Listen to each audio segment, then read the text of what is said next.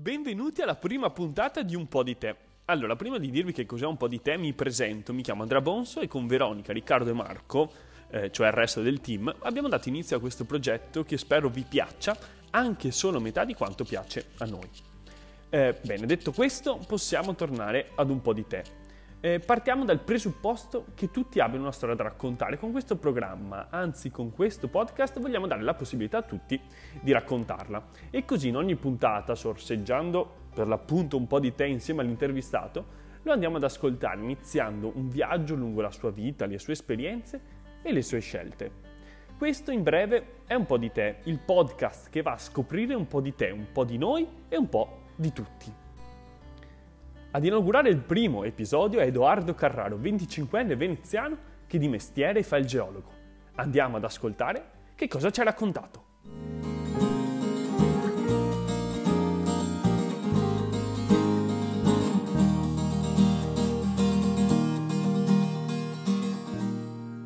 Eccoci qui allora col primo ospite della prima intervista di Un po' di te in compagnia di Edoardo Carraro, che vi l'ho già spiegato nell'intro un po' chi è, ma adesso è qui con noi fisicamente, anche se a distanza, che ci appunto ci racconterà un po' di lui bevendo a distanza un po' di te.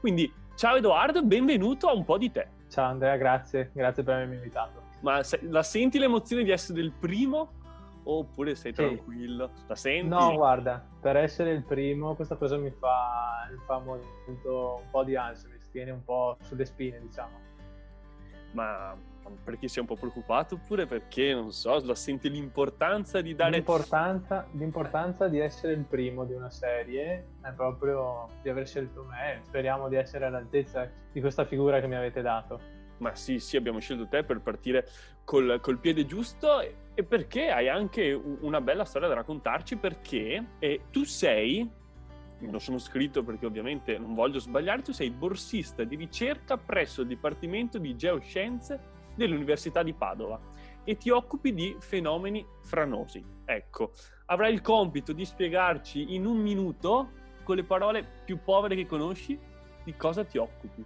Allora, fenomeni franosi è detto un grandissimo parolone, parola che tutti conoscono, è molto più semplice, frane eh, frane è proprio quello di cui io mi occupo. Hai detto bene, io sono attualmente un borsista di ricerca all'Università di Padova e mi occupo appunto dello studio e del monitoraggio di questi fenomeni molto importanti per il nostro territorio che sono le frane.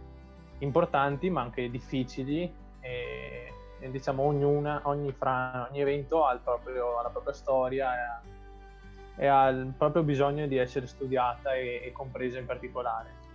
Io mi occupo appunto eh, di una grande frana, di studiare una grande frana delle Dolomiti eh, che si trova a Perarolo di Cadore, che è un piccolo paese vicino a Longarone. Salutiamo gli amici di Perarolo. Salutiamo gli amici di Perarolo, sono pochi, ma li ma salutiamo buoni. lo stesso. Pochi buoni. E questa frana rappresenta un serio rischio idrogeologico per il paese, infatti è posta molto vicina al, al centro cittadino.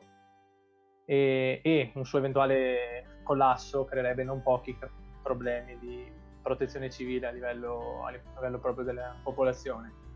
Io mi occupo del monitoraggio di questa frana e, e di studiare quali sono le cause che, che la innescano è una cosa molto molto avvincente e molto curiosa perché questa frana si genera su un tipo particolare di roccia che sono i gessi, che hanno un comportamento a livello geologico, parliamo proprio del proprio comportamento in sé molto particolare. Infatti con l'acqua questi, questi gessi perdono un po' la loro resistenza che li caratterizza e sono quelli che poi generano il collasso e proprio della frana a livello del versante e io mi occupo di studiarla, di caratterizzarla e capire quali possono essere gli scenari di rischio che, che ci sono in questo momento e nel futuro, nel futuro tempo che io devo insomma anche a livello previsionale capire e studiare. Adesso sei in smart working? Adesso sono sì, è uno smart working eh, un po' strano perché lavoro molto da casa, mh, per il momento anche se alterno delle giornate sia in laboratorio appunto per studiare queste rocce, sia attività di campagna in sopralluogo a questa frana e frane molto simili, ce ne sono anche in altre parti del Veneto e, e quindi sì, la mia giornata appunto per il momento è lavoro da casa e qualche volta lavoro, lavoro fuori in esterna, appunto sì, mm, è quello che poi è clou del, del, mio lavoro, cioè interfacciarmi praticamente sul campo, su quello che studio. Ma curiosità personale, ti è mai capitato quando hai sbagliato qualcosa che ti abbiano detto che sei una frana? Sì. Ah, è proprio una cosa di eh, sei una frana, sì sì. Un classico immagino nel tuo settore. Da dove nasce la, la, la passione per la geologia? Perché non è una cosa che cioè, quello che ama il calcio, quello che ama lo sport, quello che ama, non so, andare a pescare, la geologia non è una cosa così comune. Da dove nasce? No, infatti non è una cosa molto comune, anzi nel mio piccolo rappresento un caso isolato poi tra le persone che conosco e nasce dai primi ricordi che ho eh, da bambino quando andavo in montagna con, con la mia famiglia, portavo sempre a casa qualche roccia particolare e la tenevo in una, in una, scatola che tra l'altro ho ancora in magazzino a casa.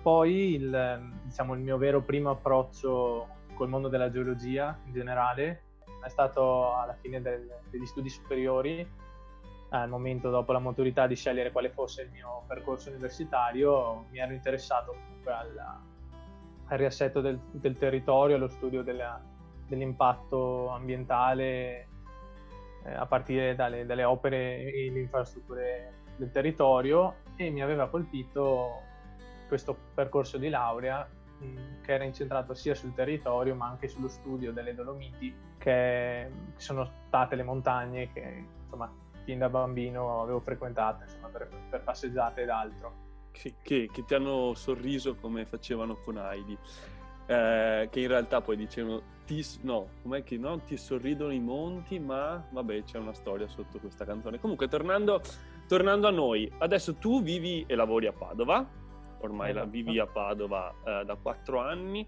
Com'è stato il passaggio dal, dal, paesino, perché tu sei di Martellago in provincia di Venezia, eh, a una comunque una città molto più grande, con magari ritmi diversi, più persone, orari che cambiano. Com'è stato questo cambiamento? Allora, all'inizio è stato abbastanza difficile questo cambio, appunto perché Padova è una città molto più frenetica e molto più confusionaria, diciamo, rispetto a, a Martellago, insomma, un paesino di campagna. All'inizio non è stato appunto facile perché io all'inizio comunque ho abitato insieme ad altri miei compagni di università in un appartamento, quindi diciamo che la mancanza di, zone all'aperto si è fatta abbastanza sentire. Per cui sì, all'inizio non è stato molto facile, però mh, comunque passare con i propri compagni, insomma, delle giornate post studio ti fanno un po' vivere eh, la città in maniera diversa, non solo studio ma anche amicizie e e quel qualcosa che magari non si crea solo a livello universitario. E quindi poi ho preso l'abitudine a vivere in una grande città, e tant'è vero che insomma ho cominciato a conoscerla, a vivere eh, la frenesia ecco, di Padova, eh, intanto che mh, ce ne sono abituato e adesso tranquillamente non ho, non ho più problemi, cosa che però non, eh, non è facile, infatti io adesso non vivo esattamente a Padova Padova ed è da un anno che mi sono trasferito fuori Padova, a Limena in particolare, che è più tranquilla, ci sono più aree verdi ed è un po' più simile a Martellago. Quindi è stato un ritorno alle origini, diciamo. Al nido. Tra l'altro Heidi ti diceva il tuo nido è sui monti e poi noi abbiamo travisato e ti sorridono i monti. Il tuo nido invece adesso è a Limena e cinque anni fa, perché ormai l'università l'ha iniziata, no, più di cinque anni fa. Nel 2014. Quindi sono sei anni fa.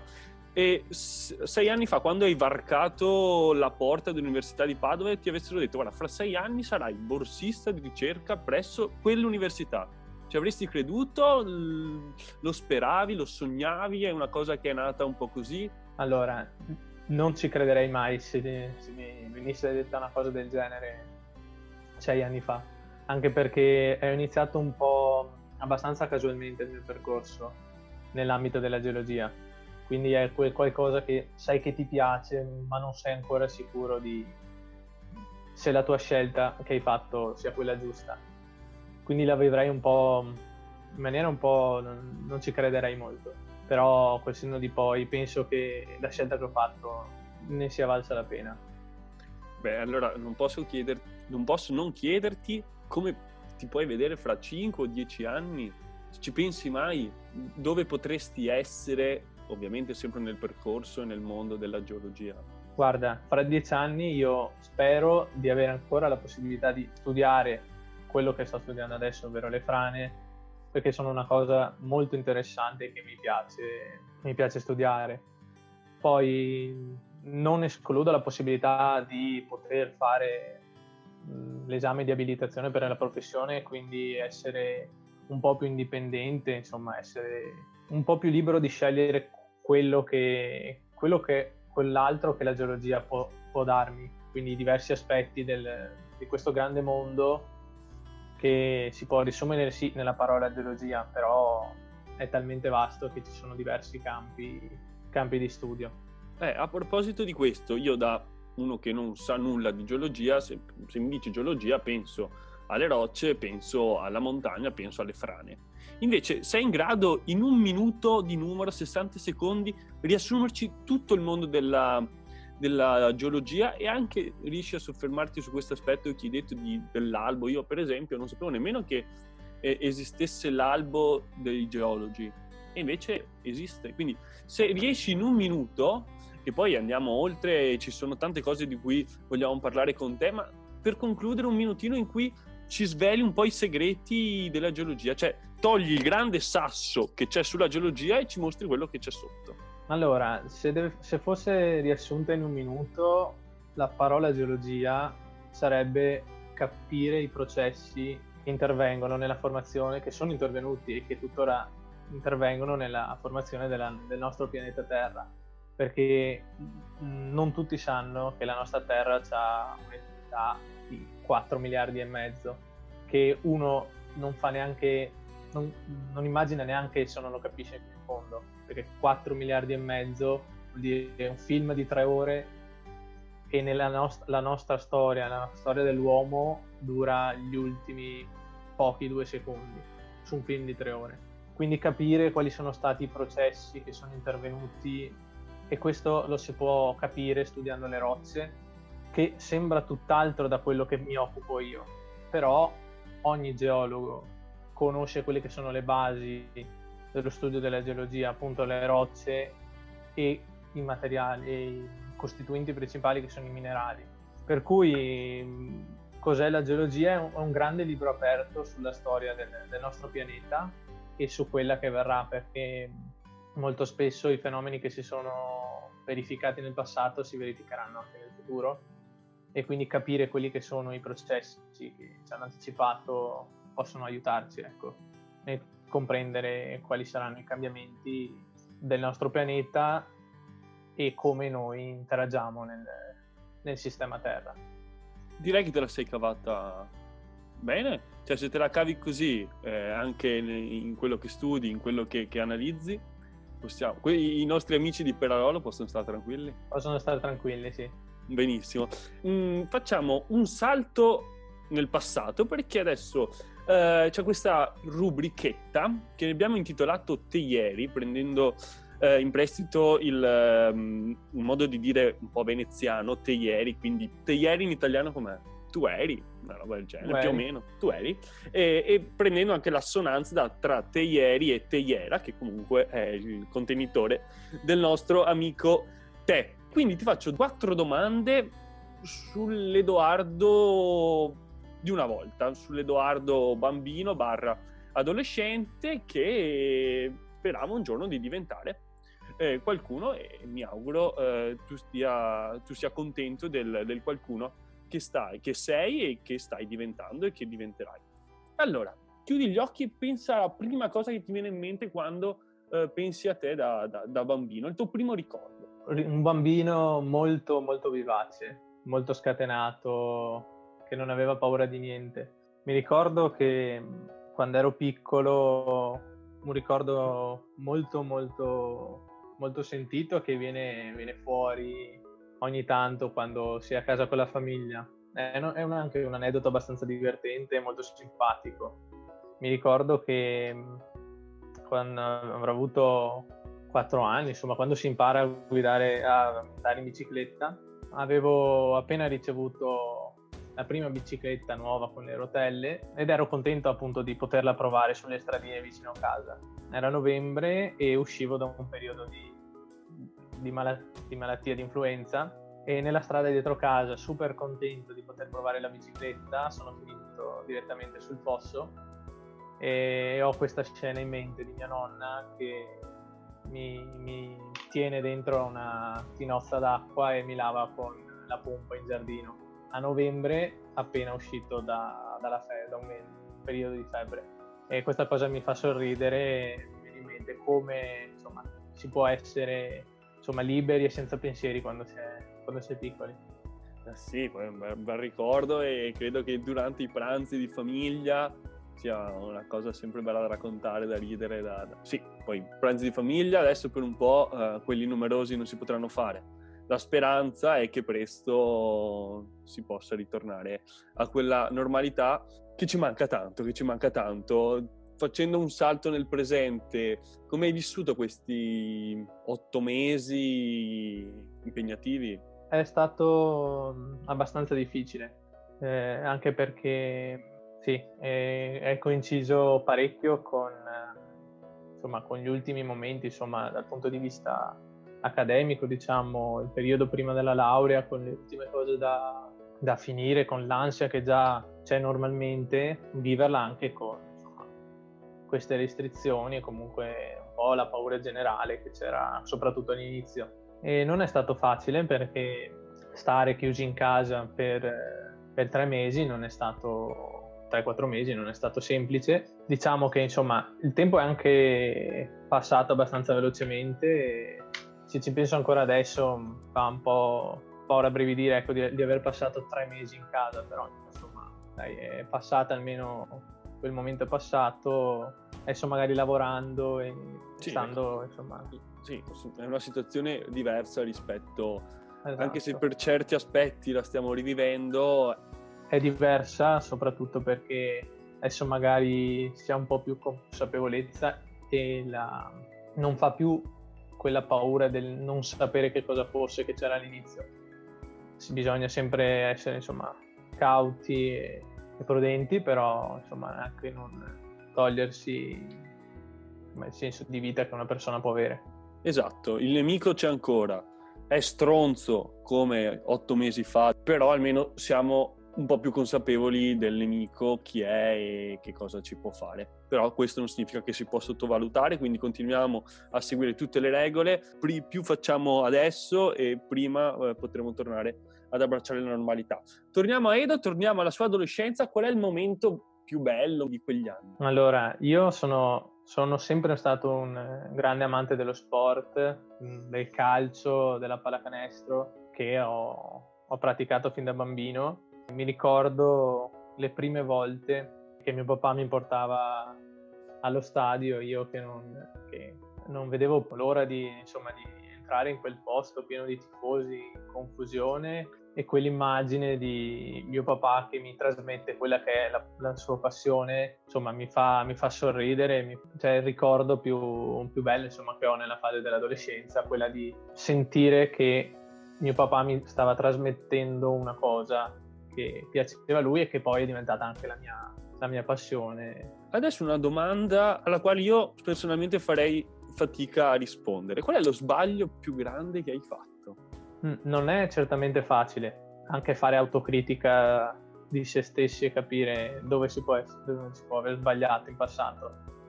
E se proprio deve esserci stato uno sbaglio, eh, non è uno sbaglio un'azione che ho fatto con qualcosa insomma, che mi è successa è il come mi sono comportato se devo pensare a, a, insomma, a quello che ero un po' di tempo fa, che magari vivevo la vita molto giudizioso di, di quello che pensavano le persone di me e, e mi accorgo che insomma non aver vissuto a pieno magari certi momenti per paura di quello che pensavano le persone penso sia stato un grande sbaglio e che magari alla fine fare una cosa senza potersi preoccupare del, del pensiero di altre persone penso sia la cosa più, che ti fa sentire più libera e più tranquillo. Una bella risposta, veramente. Credo che questa possa essere la, la cosa che diresti a, all'Edoardo di dieci anni fa. Cioè, se tu ti incontrassi diresti Edoardo, guarda, devi seguire la tua strada senza ascoltare o dare importanza a quello che pensano gli altri o che dicono gli altri. Esattamente questo gli direi così, gli direi guarda che non bisogna mai avere ripensamenti su una cosa che, che non si è fatta e che magari poi ci si rende conto che effettivamente quella, quell'azione ne valeva la pena. Mi piace questo punto che abbiamo sottolineato perché è, è importante, un messaggio che mi auguro possa arrivare a tutti quelli che ci stanno ascoltando. Adesso concludiamo eh, la nostra intervista con un botta e risposta, questo un minuto di te si chiama questa rubrica e in pratica ti farò una um, domanda secca, tu devi dirmi la prima cosa che ti passa per la testa, quindi è proprio pa pa pa pa, devi essere bravissimo e velocissimo. Quando sei pronto io vado. Cibo preferito? Pizza. Squadra del cuore? Inter perfetto, se no non ti avremmo invitato. Birra o vino? Prima birra, adesso vino. Roccia preferita? Basalto. Alieni esistono o alieni non esistono? Non credo negli alieni, ma in qualche forma di vita extraterrestre sì. Questo non ce lo dicono le rocce? Non ce lo dicono purtroppo. Mannaggia. E... Anche, se, anche se qualche vita qualche forma di vita, non intesa come la intendiamo noi, magari qualche batterio, o qualcosa, si sta cominciando a, a vedere in giro per lo spazio. Ah, dolce o salato? Salato. Messa di Natale o messa alcolica? Messa alcolica. Oro o argento? Oro. Metallo o gemma? Gemma. Mare o montagna? Montagna. Ah, mi, mi aspettavo il colpo di scena con mare. Intanto che tu, se non sbaglio, sei un appassionato di eh, fotografia, giusto? Esatto. Quindi reflex o mirrorless? Mirrorless. Menta o liquirizia? Liquirizia. Giovanni Mucciaccio, Tonio Cartonio? Tonio Cartonio. Quindi, come ti è sembrato questo, questo, questa prima volta? È stato molto interessante perché mm, guardare dentro a se stessi, guardare chi si era, chi, quello da dove veniamo, quello che siamo adesso è, è capire magari mm, quello che si è fatto nel percorso insomma intrapreso magari non facilmente magari con qualche scelta che all'inizio poteva sembrare magari insomma avventata o, o, senza spiegazione magari ha portato a quello che può essere il tuo futuro. Giusto anche perché secondo me abbiamo oltre a, alla tua storia che devo dire è molto interessante ma abbiamo anche sottolineato hai anche toccato dei tasti eh, veramente importanti che possono tornare utili a tutti coloro che ci stanno ascoltando. Quindi ti invito, se vuoi dire un'ultima cosa, anche salutare tutti i nostri ascoltatori. Poi se volete seguire Edoardo, lui ha tutti i social, Instagram, Facebook, quindi anche, oltre a seguire i nostri canali di Un po' di te, anche quelli di Edoardo, che non fa mai male. Poi se avete domande appunto di geologia o, o, se volete anche voi intraprendere un percorso di questo tipo, Edoardo è qui per rispondere a tutte le vostre, le vostre domande. Quindi, Edo, allora io ti chiedo di, di salutare i nostri, i nostri, ascoltatori. Ciao a tutti ragazzi, spero di avervi fatto capire un qualcosa di più rispetto di quello che studio, magari può essere un po' più interessante di quello che magari pensavate voi e alla prossima. Ciao a tutti.